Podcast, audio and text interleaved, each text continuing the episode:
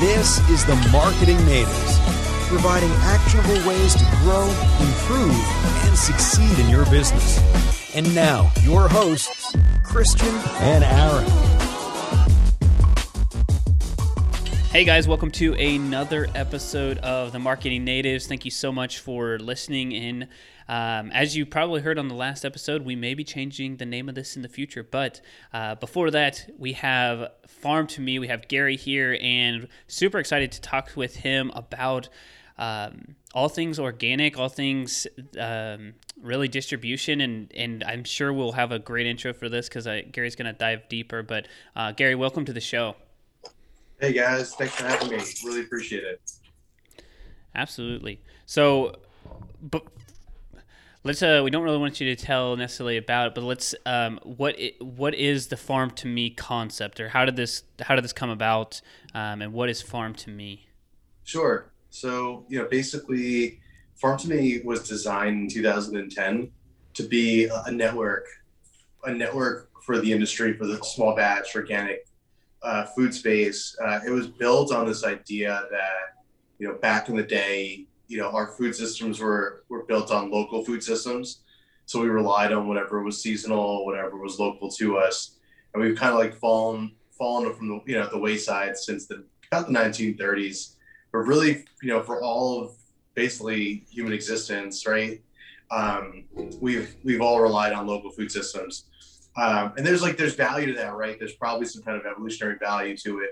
Um, but the idea is that we wanted to create a network for local foods, you know, suppliers, whether you're a, a farm or you know a, a rancher uh, or you're a manufacturer of a product, to exist in one place. And the reason the reason we built that network is because we felt like if we had a place where everyone could go, um, whether you're in New York or you're in Dallas, or whether you're in Dallas and you move to LA, you can stay within this network and you can kind you, you can kind of live within this network um, and survive um, within this network if you choose to. Um, and there really wasn't uh, an option back then. So cool.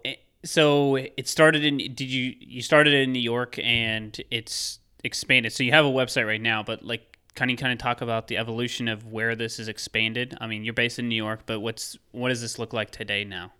Yeah, sure. So uh, we started the company in San Francisco in 2010. I'm originally from New York. I, am born and raised here.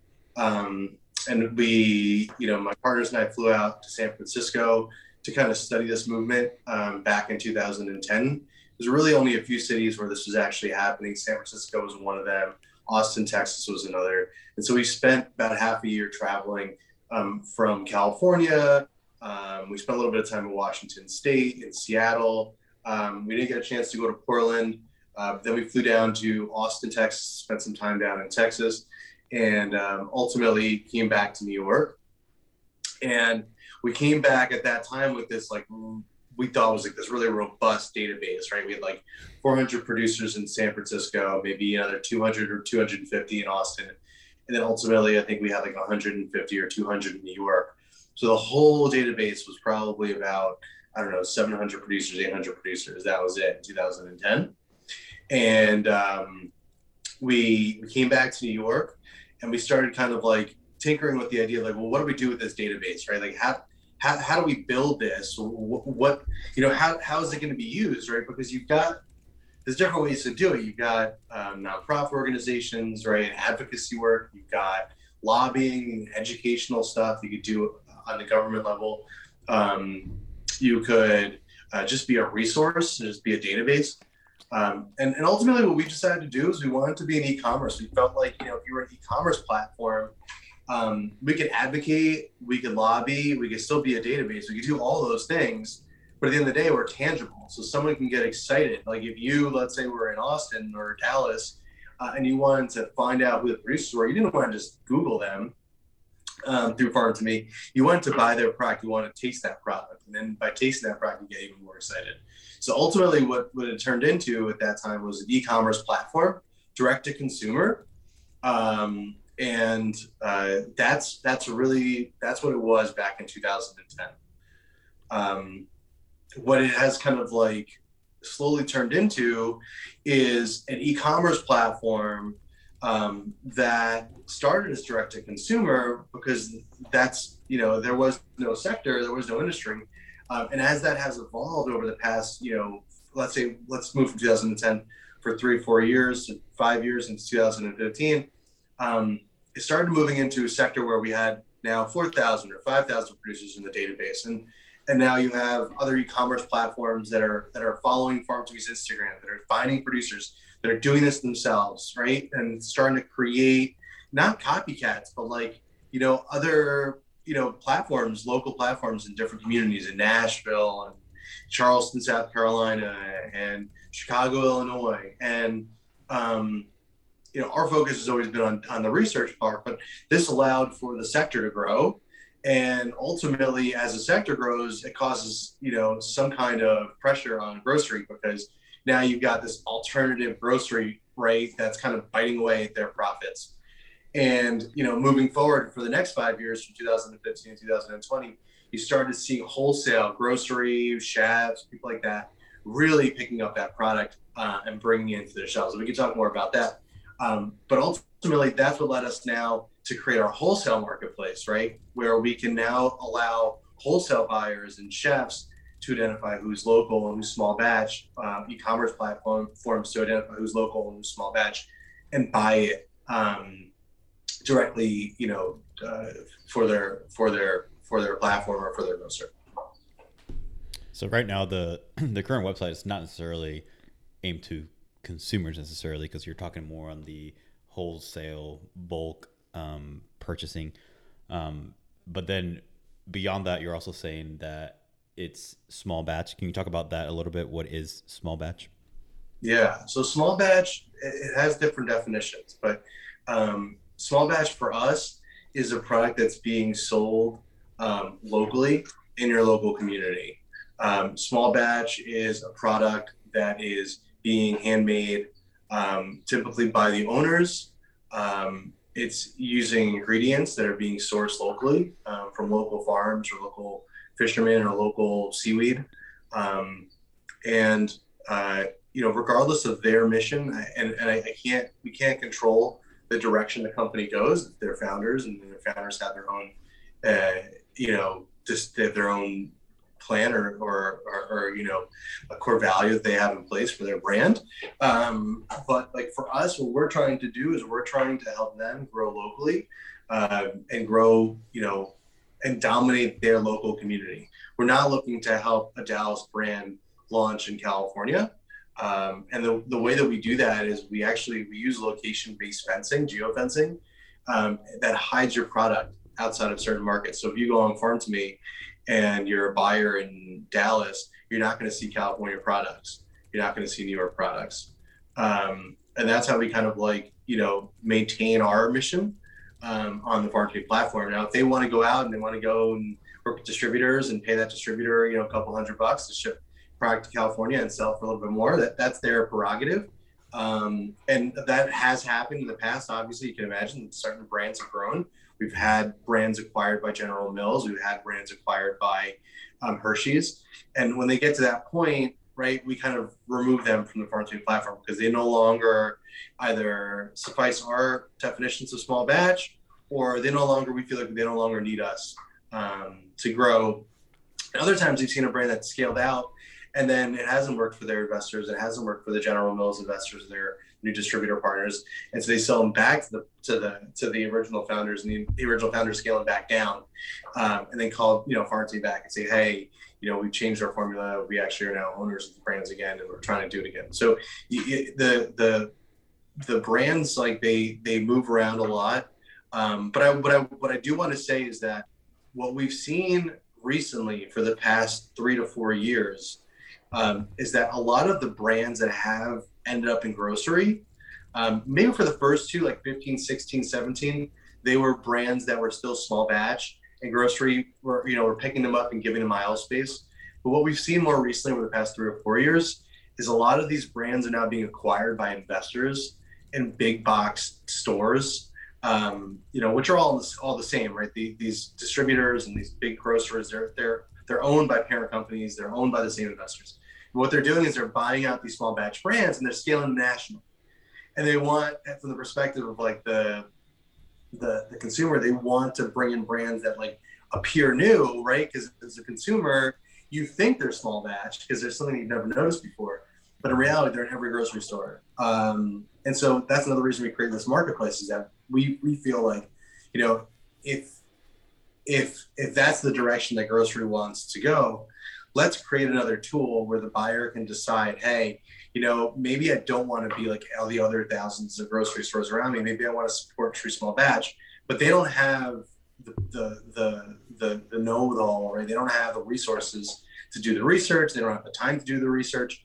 Um, we want to give them a, a resource that's um, that that kind of does that research for them and and, and spends the time um, to vet, and also you know provide a resource to them that's as cheap as it would cost them to buy directly from the manufacturer, which is a big part of what we do.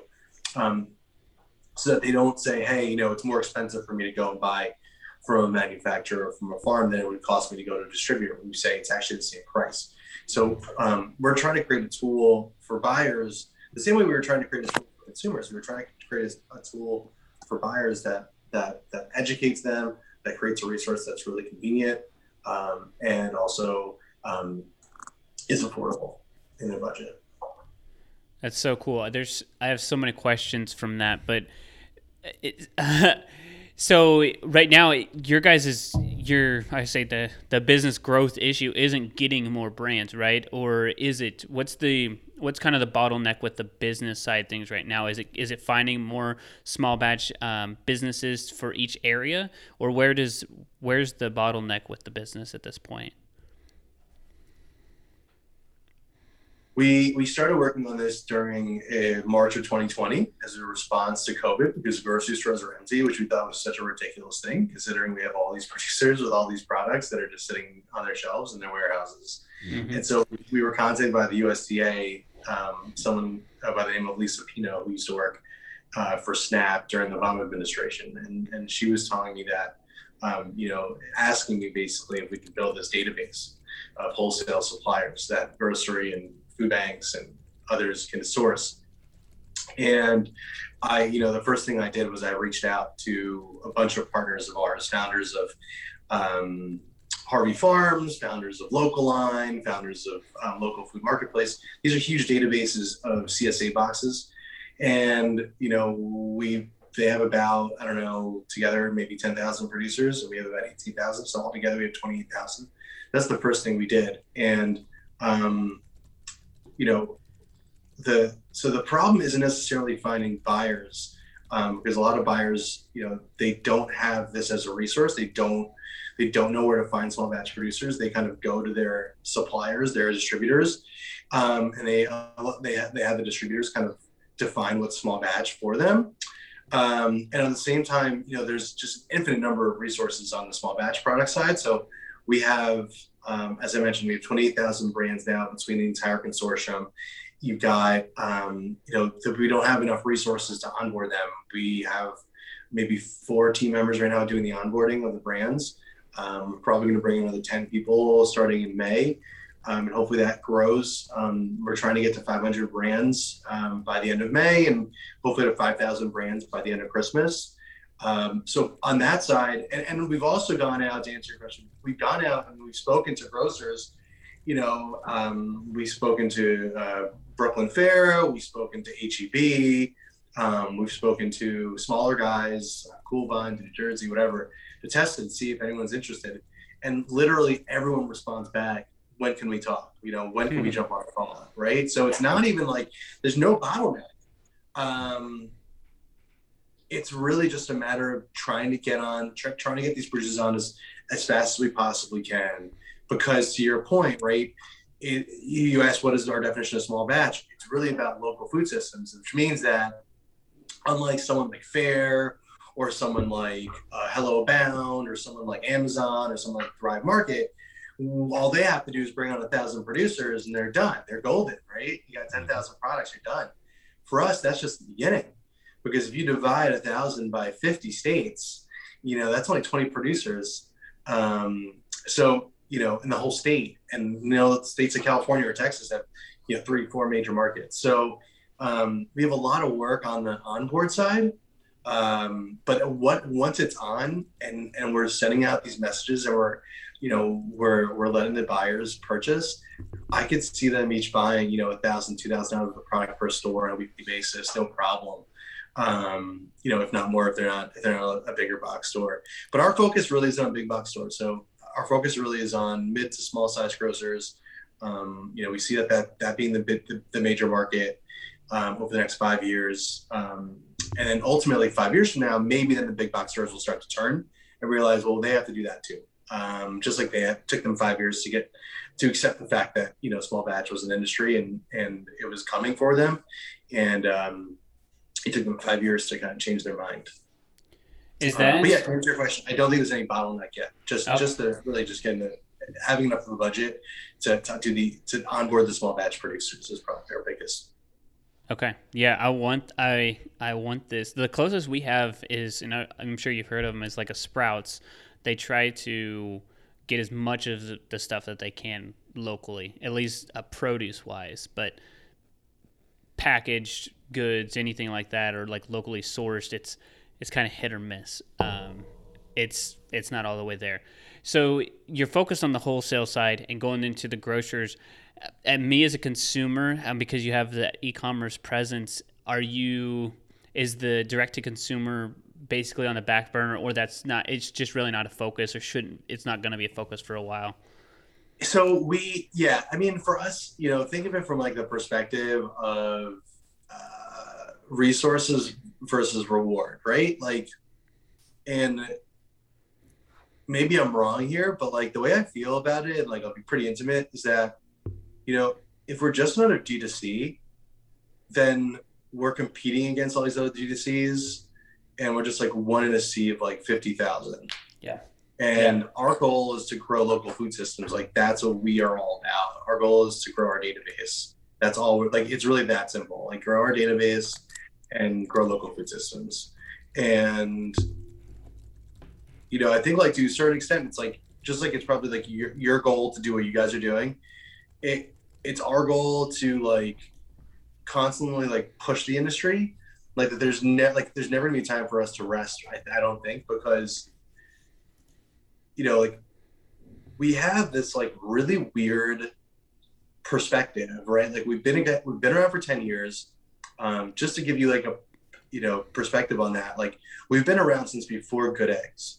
Like i remember when good eggs followed us which, which was in san francisco. Like i remember when good eggs followed us on instagram you know in 2011 um, and so you know to that to that point like we we see things we have this like national like view of like what's happening um, from a different perspective than i think most other brands do. Um, we know what's there we know what's not there like we can tell you like, like specifically the dallas market and say like you know this is something that would do really well here because it, it doesn't exist here yet and vice versa. We can look at a san francisco market and say this is this is what's happening in dallas and doesn't exist here and it would do really well here. And like um, that could pertain to like brands or models um, but it could also pertain to like like what we were talking earlier like this macro view of like distribution and like what's lacking in the space.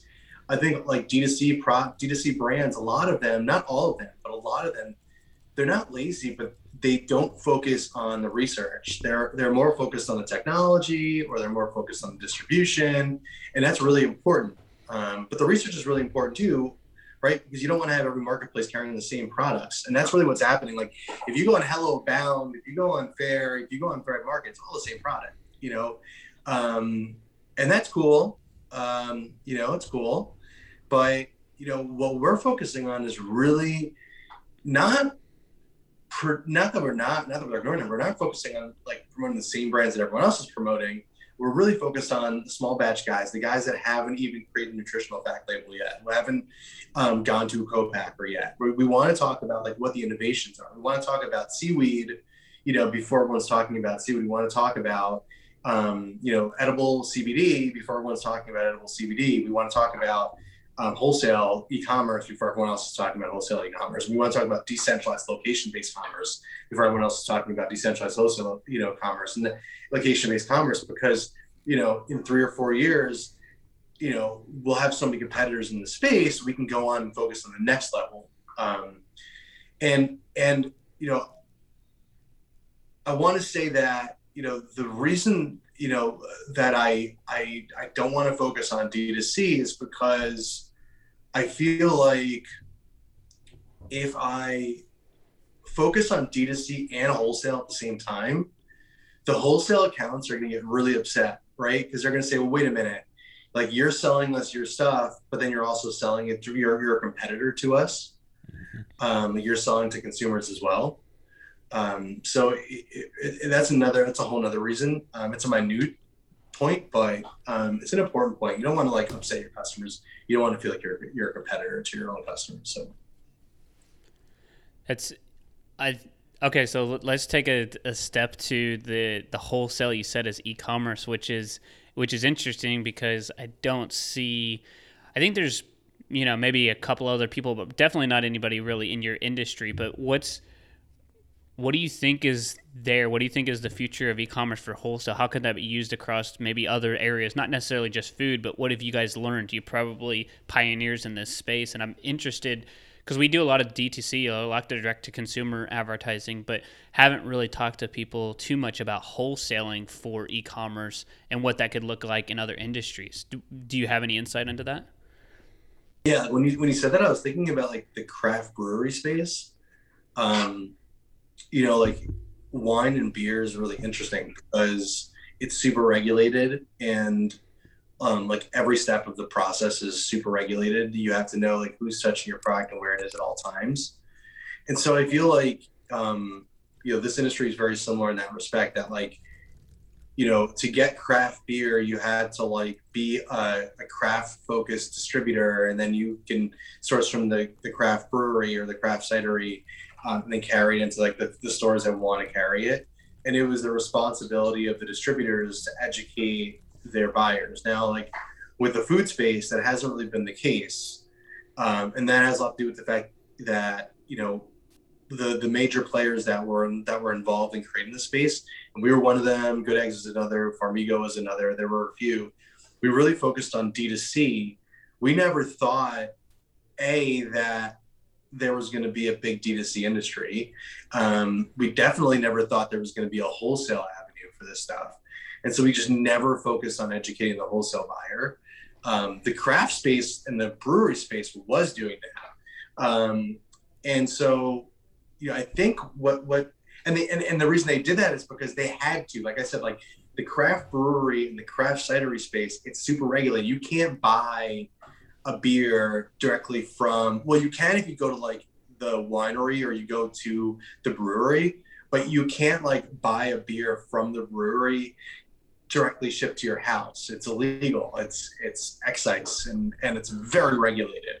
Hmm. And so because of that, they were always forced to do wholesale and educate the buyers.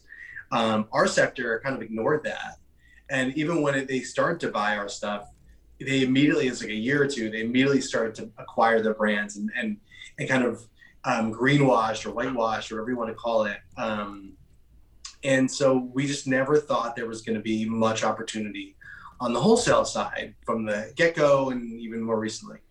Um, but what I what I what I will say is that um, 100% what will happen over the next five years is a lot of these big box stores that are carrying these big box you know greenwash products um, they're they're going to experience two things. Well first off this industry was started from the ground up. It was started by the consumers not the buyers.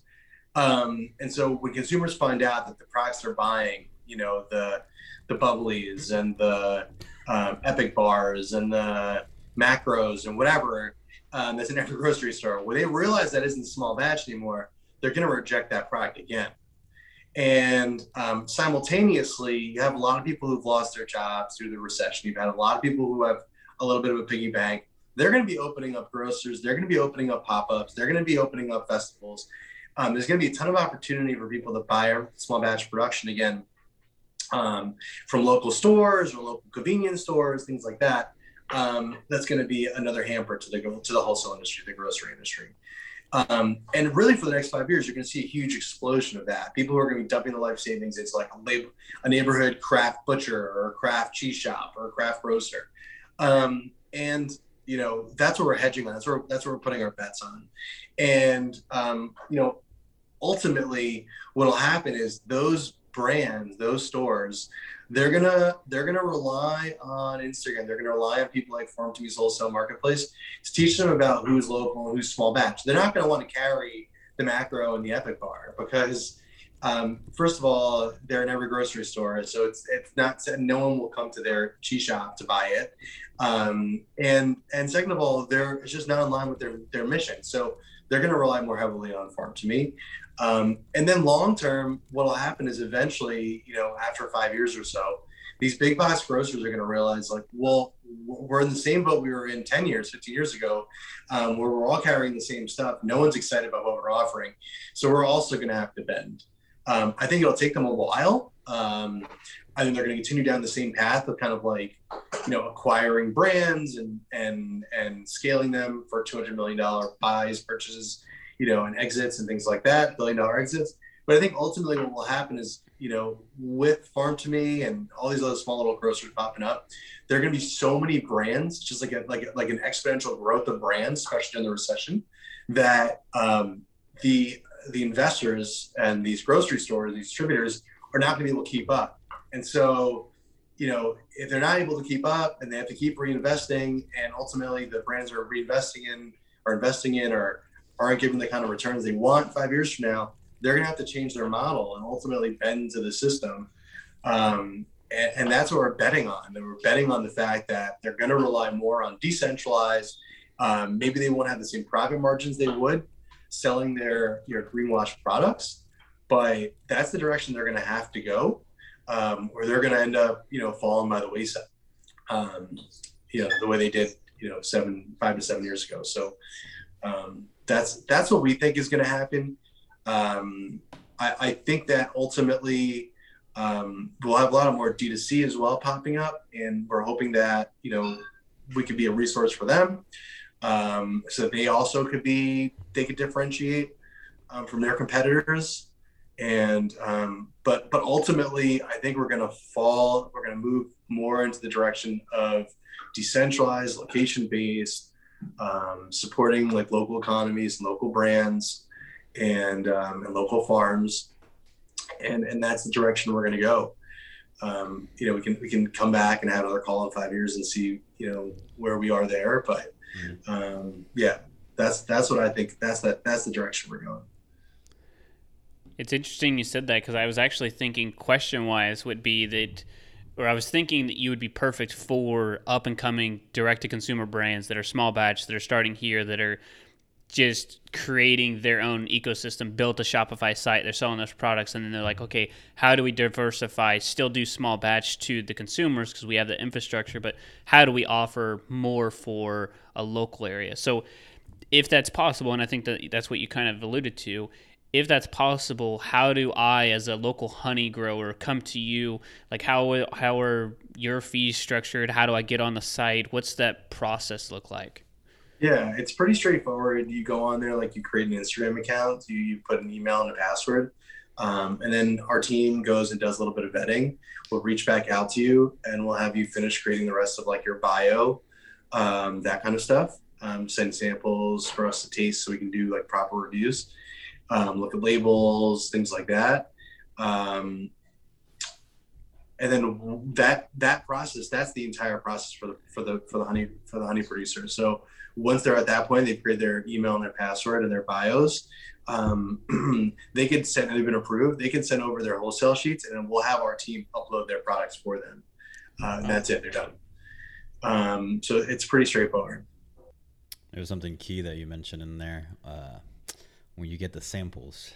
That's uh, very important. And I was going to ask you, like, yeah, have you tried all the uh, products and things that you offer um, on the website? I'm guessing probably majority of them, maybe, or initially you yeah. did. Yeah, that's awesome. It's a cool job. It's yeah. a cool job. I'll show you, like, I don't know if I can like reach it, but I mean, here's like something that like, you know, folks are working on. You know, like I haven't had a chance to try this yet. Um, we did try a couple other products. This is their this is a brownie mix, but I mean, here's a product right. Um, it, in 2015, there was a brand called Regrained, and Regrained, what they did, what they broke ground on, was they were repurposing grain for their bars from microbreweries. So microbreweries create the beer, they've got spent grain, and they don't know what to do with that stuff. Normally, they either give it to animal feed or they dump it, and it goes into landfills. What Regrained said, you know what, what we're going to do is we're going to take these products, these grains, we're going to turn them into a bar, and that created the first upcycled product in the U.S. Cool. Um, and you know, here we are, you know, six years later, and here's a brand that just that just launched.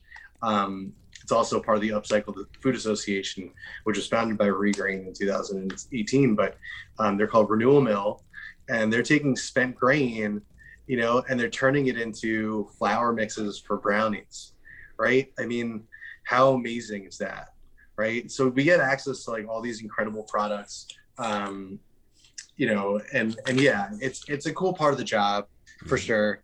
Um, you know, sometimes the products aren't as good as they as uh, others. Um, you know, and uh, yeah, so there's that problem. But the thing that we do at Farm2Me is we also we donate a lot of product. So um, you know, we'll donate product. You know, through food rescue. There's like uh, situations like COVID or um, Hurricane Sandy and things like that. A lot of producers that we work with, part of the network, um, they donate food once a week during you know the first four months of disaster, and then we donate that product uh, on the ground. And since we're decentralized, we can do that basically anywhere in the country. Um, so sometimes you know we'll get samples, we'll just donate those samples. We don't eat them all. Um, you know, but yeah, getting samples is super. It's really important because sometimes like FDA is pretty like pretty rigorous. You have to make sure like the packaging is correct and um, you know, their their their their their packaging is done correctly. A lot of times, small batch producers like don't have nutritional labels, or they don't have like an ingredient list, things like that. So, uh, or they'll or they'll make like you know ridiculous health claims in the front of the package, um, and that's just because they're small and they've never done wholesale before, and they don't realize like there's like a, a very like regulated, um, it's a very regulated industry. Um, so getting samples is super important too. I did see that on, I believe your yeah your Instagram. You guys do giveaways, very constant, um, and also on the website, I did see that you have an app which I've never seen before. It's called ShoppingGives uh, on Shopify, and I believe depending on the product, you you guys donate a percentage uh, of that particular product that you purchase to a cause that you can actually handpick right from from from the ones that you guys offer. Um, I think that was something really cool that again I've never seen on a, on a Shopify site, uh, but definitely going to explore more. Um, how did that how did that come about? Yeah, so it came. It really came out of Sandy. Uh, sorry, it really came out of COVID. You know, we wanted to support some organizations that were doing food rescue around the country. So if you go on, you know, first of all, ShoppingGives is great. They let you donate a percentage of your sale to the nonprofit of your choice. Mm. So you can actually, if you're in Atlanta, you can choose a nonprofit food rescue organization in Atlanta, like Goodr. Um, if you're in New York, you can support a nonprofit organization like City Harvest, and so on and so forth. So it's, it's just it's just a no-brainer for us. You know, these organizations need cash, Mhm. and um, you know it's mandatory. You know, a percentage of our profit come, gets donated, um, but we allow the customer to choose. You know, which nonprofit they want to donate to.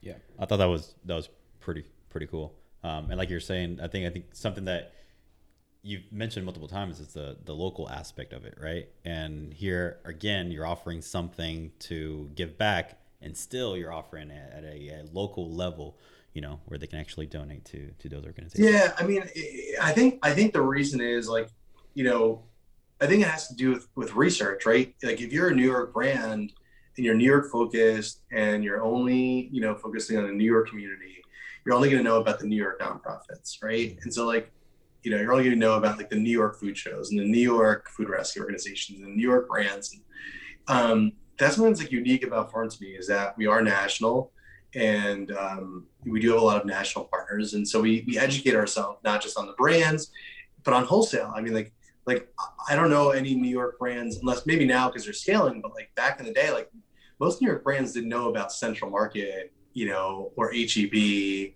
right? I mean, these are like these are grocery stores that are local to Texas and Texas only, and mm-hmm. unless you're back in the day, you were a Texas producer, like you were gonna you were gonna sell them. Um, but but to but to your point, like we do, we we we focus on on creating our databases, um, and we focus on um, you know on, on education, and um, you know it's just it's it's Farm2Me is literally as simple as that. So you know focusing our database, it's not just about you know focusing on our producer databases and our farmer databases. It's also about you know, focusing on our wholesale databases, you know, who's buying this stuff, who's supporting these guys. Um, it's also about, you know, a database of the nonprofit organizations or um, the food events, you know, like who's out there, who, who, who is going to support our brands. Um, because it's a network. It's not just a, it's not just a, a you know, e-commerce platform. It's all about that network. And if we want to help the space, and we're all about location-based commerce, we have to understand you know how we can help our brands nationally. Um, when we when we when we go to um, we've been doing this for a long time. So you know, we said education is really important to us as well. When we've been educating consumers for ten years, you know, I just recently was on Instagram the other day, and I was messaging somebody because my my one of our team members was sick, and I was I was helping cover her, and the person won a giveaway, and um, to Aaron's point, and um, that person, you know, was like a, um, I guess they've been following us for a while, and I was like, oh, you know, thank you so much. She was like, thank you so much for letting us win. And I was like, thank you so much for you know supporting Small Batch. And she said, and Small Batch producers, and she said, oh, please, like, you know, I've discovered more than enough brands on this on this platform. Such a great platform. This is just our Instagram, right? So like, there's the educational piece is so important, but we don't just educate consumers, um, and now we're now just educating buyers we educate the award ceremonies, like the Good Food Awards. They've curated so many thousands of vendors from Farm2Me, um, especially in the first three or four years. Um, the specialty food expos have curated those shows. Um, the Seed in Miami, the, the Veg Fests, the the Food and Wine Expos. Like there's so many shows that so many different organizations that we've worked with um, who've, who've been educated by Farm who've curated over the years, directly or indirectly. Um, and so yeah like a big part of our job is is to is to continue that education i think part of that education is like teaching you about who's available who's around and and some of these nonprofit organizations are doing such such an incredible job um, they need they need recognition um, just because they're not in miami and, and new york and dallas and la um, just because they might be in a smaller city doesn't mean that the work they're doing isn't incredible. And uh, we just want to do our part. That's awesome. And uh, I know we're um, coming close to time here, but I definitely want to kind of hopefully forecast this out in the future that we revisit this in the next year or so and have you back on to give us an update with everything uh, and just how it's grown. I hope that the 500 brands is you know completely dwarfed in May, but the 5,000 by by Christmas is is just a small number for you guys because it's it's so cool to see what you're doing and how you're doing it, and I'm so interested in that wholesale for e-commerce and helping just those small batch, which are those local businesses, helping them grow. Um, but yeah, we'll definitely have to have you back. And before we go, we we uh, okay, awesome.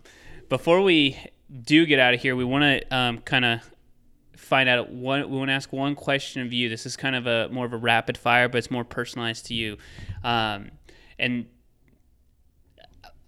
well, you may not have time for this, but what's you, what's a what's a current binge or what's a good show that you're watching right now? Whether it's on Netflix, we used to say Netflix only, but like Netflix, Disney Plus, Amazon. What's a good show we should all be checking out that you're watching right now? That's been it's been a lot of fun. Oh man, um, so many good shows. Um, I was uh, I was watch so so my uh, it's actually like a, a cheap plug. My cousin is working on this documentary for a couple years, and uh, he they just put it out on Netflix. I thought it was absolutely incredible. Um, it was a documentary on uh, a founder of an automobile company um, named uh, I forgot the I think the last name was Carmichael, and um, yeah, it was just about this this uh, this woman who was uh, an inventor and an investor and a, and a startup entrepreneur. And she invented this like three wheel car. And the whole documentary was about her being completely attacked as a woman in the automobile industry, um, you know, uh, as a transgender person. And also just like, just completely just ruin this person's life um, for absolutely no reason, um, no more than the fact that she was just a threat um, to you know the the the, the big boys club, and um, I thought it was just such a great documentary. I really hope that he gets nominated for an Oscar this year, um, and uh, yeah, I definitely recommend your viewers to go out check it out. Uh, it's just a great piece on like entre- entrepreneurship, the hustle. Um, you know, failure or success you know what goes into into starting a brand and, and how much work it really does take. Uh, and then it's not an overnight failure or an overnight success. Um, it's a life pursuit. Hmm. that's oh that's so good. That's so many good nuggets. And what was the name of it? One more time i'm gonna i'm writing it down. I don't remember. Noosh, do you remember the name of the documentary uh,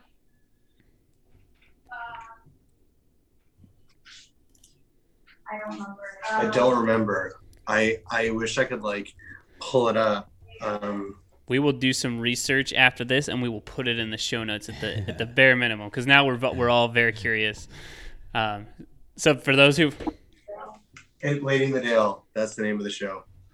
Lady and the Dale. Lady and the Dale. Okay, okay awesome. And, and we, we will have that in the show notes for everybody. Uh, yeah, and I'd love to come back. Uh, I'm sure you guys know. I'm sure you've Googled me. I, I don't usually do that many interviews, so but I, I, thought what you guys are doing is really interesting. And so, you know, I wanted to support you guys are, are trying to build here. And I would love to come back and give you guys an update in a year or another one, maybe five years, and just see where we are. I think it'd be really fun to look back. Absolutely. And we appreciate your time. Uh, like I said, we, we, will let you go. But before we do that, what's the best way for everybody to connect with Farm2Me and, and for you if they have any questions about how to become a wholesaler? Yeah, of course. So, you know, first and foremost, if you're not into like buying, go check us out on Instagram. Um, go follow us. Um, you can either Google Farm2Me, uh, F A R M T O M E, or the number two M E. You can Google us, go on our website. Um, you can shop product. Um, you can get a, a, case of product and, and try it out. Um, there's tons of sampler boxes and uh, we're doing one on on Earth Day, which is coming up on Thursday. So if anyone's checking out and wants to support some small batch innovators in upcycling, like the renewal mill or um, some other things happening behind me, um, feel free to check that out. Um, uh, otherwise, uh, just support your small batch brand. Awesome. Thank you so much, Garry. We truly appreciate it, and thank you so much for your time. Uh, this was a ton of fun. Thanks, man. Yeah, same here. It was awesome. Thanks, Christian. Thanks, Aaron. All right. Thank you. See you.